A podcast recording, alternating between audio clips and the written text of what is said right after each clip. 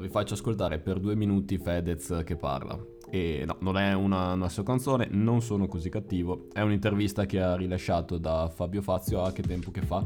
Circa una settimana fa, se non, se non vado errato poi lo commentiamo e mi piacerebbe che anche uh, gli ascoltatori, anche voi ascoltatori, proponeste delle vostre riflessioni. C'è un riquadro dedicato, se um, ascoltate tramite Spotify, scrollate giù e trovate che cosa ne pensi di questo episodio. Ecco, se vi va di lasciarmi i vostri pareri, i vostri commenti, le vostre critiche anche per che per il commento che sentirete che sarà il mio dopo questa intervista, eh, insomma volentieri le, le raccogliamo e, e le, le ascolto un sacco piacevolmente. Tutto parte da quando sono stato dimesso dall'ospedale. Una, una, mia amica mi dice: Secondo me tu dovresti raccontare la tua esperienza a un giornalista, l'Aldo Cazzullo, e, e dovresti eh, raccontare anche la tua esperienza rispetto alla, all'assunzione di antidepressivi, psicofarmaci e tutto ciò che è stato. E, ed è stata una scelta giusta, nel senso che dopo quell'intervista che è stata letta da milioni di persone, è andata molto bene, diciamo, eh, ho iniziato a capire quanto questa cosa fosse un'emergenza a tutti gli effetti. Voglio dare un paio di numeri.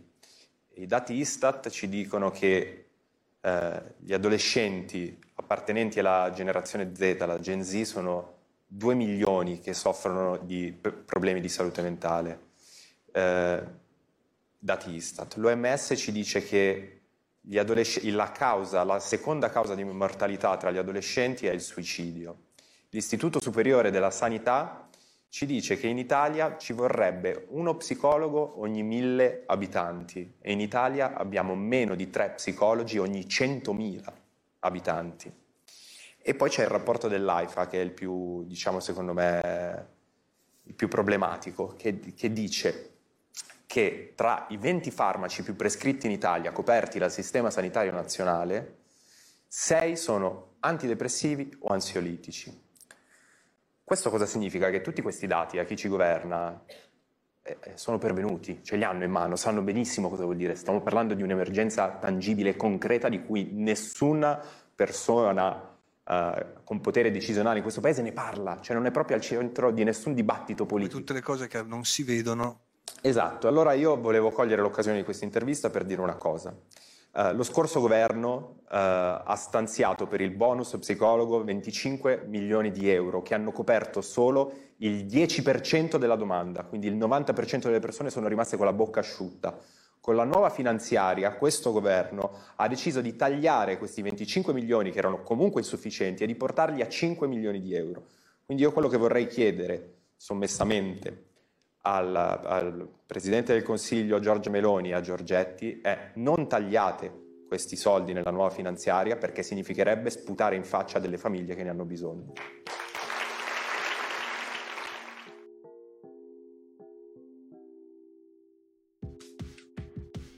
Beh, intanto voglio dire una cosa.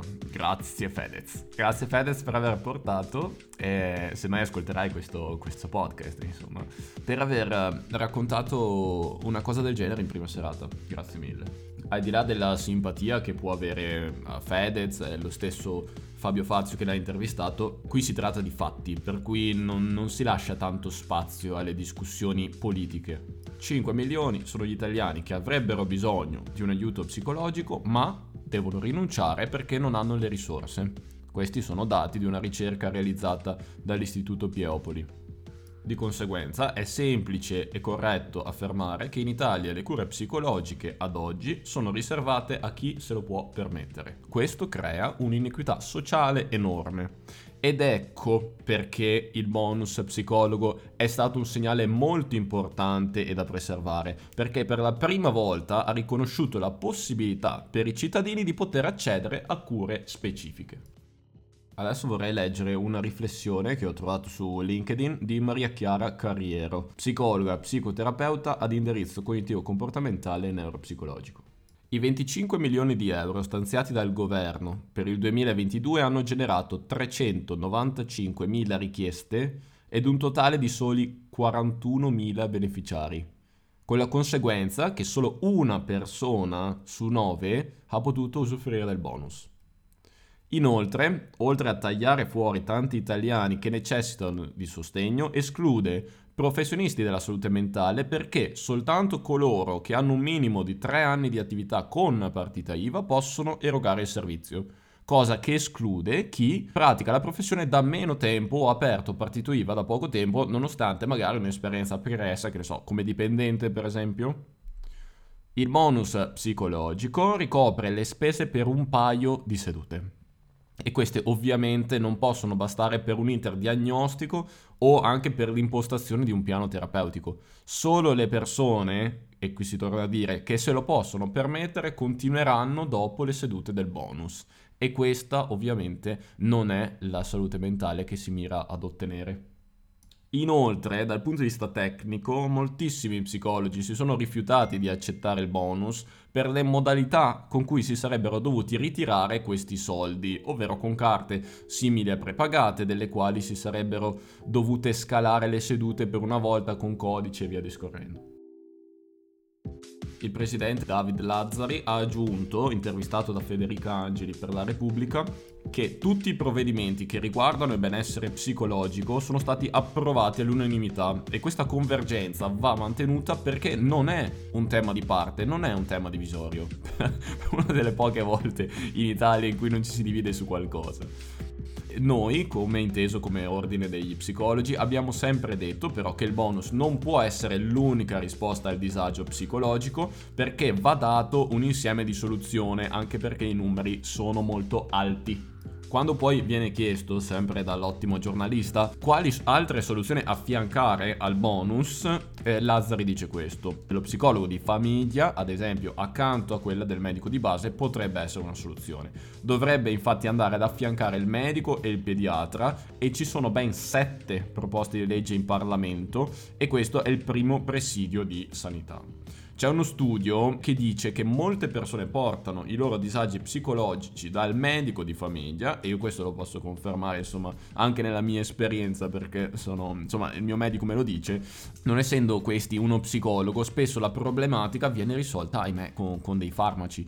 E un altro presidio, ovviamente, è la scuola, dove si può fare tanta prevenzione prima che i problemi si aggravino andando ad agire a monte.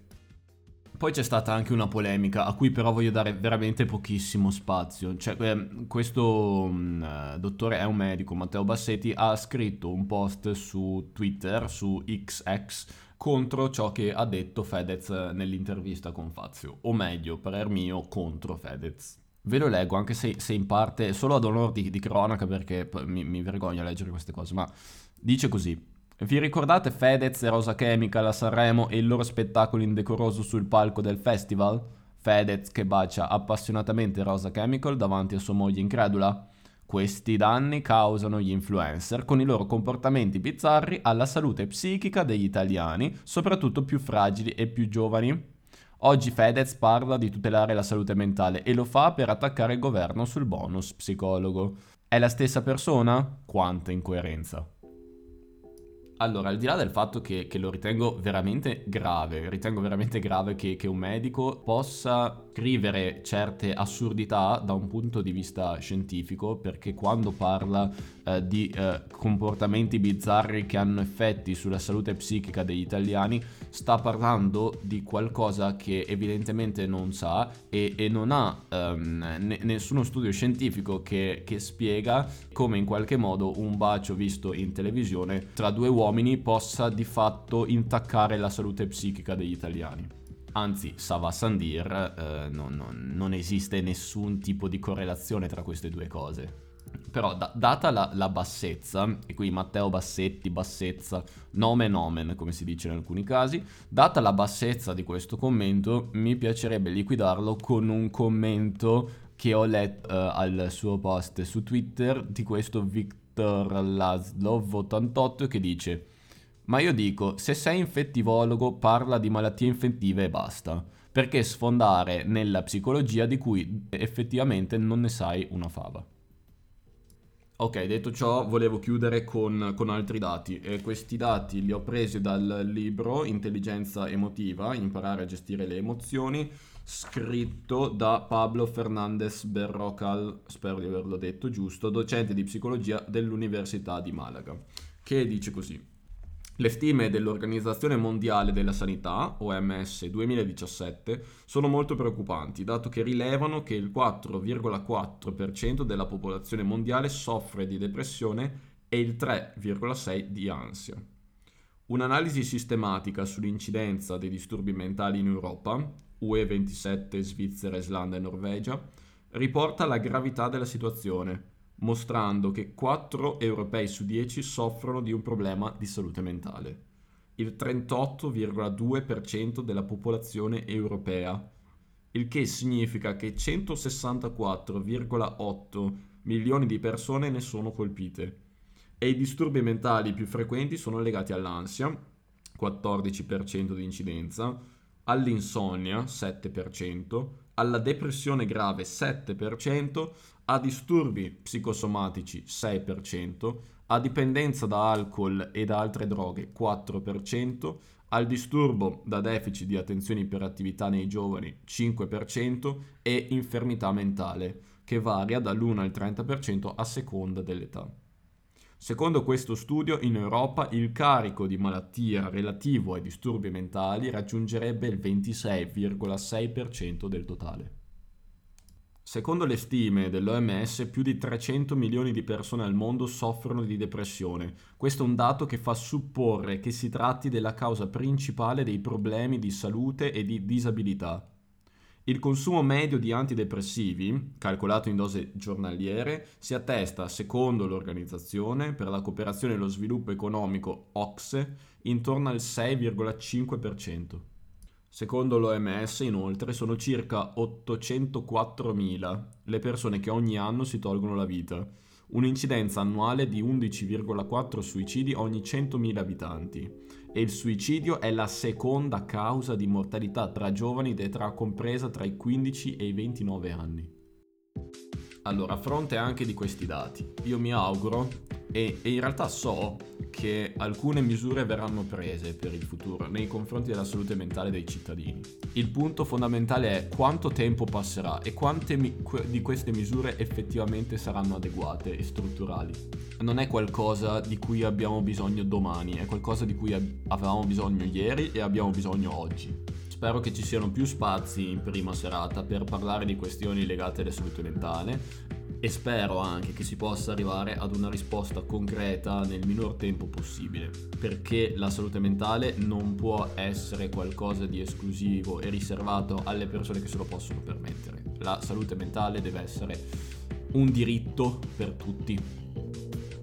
Ok, non amo molto concludere con gli slogan, quindi ne approfitto per ringraziare tutte le persone che seguono questo podcast e che lo ascoltano ogni giorno. Sono quasi, è una community di quasi 2000 persone ormai e in particolare volevo ringraziare anche mio amico Marco che mi ha scritto in privato e che mi ha proposto dei argomenti un sacco nuovi che, che, che vorrò davvero, davvero portare a, a, questi microfoni e ovviamente se avete, se avete se volete sentire parlare qualsiasi cosa scrivetelo qua sotto. Sono veramente un sacco contento di ricevere ogni volta le vostre idee. Quindi grazie mille e quindi al prossimo episodio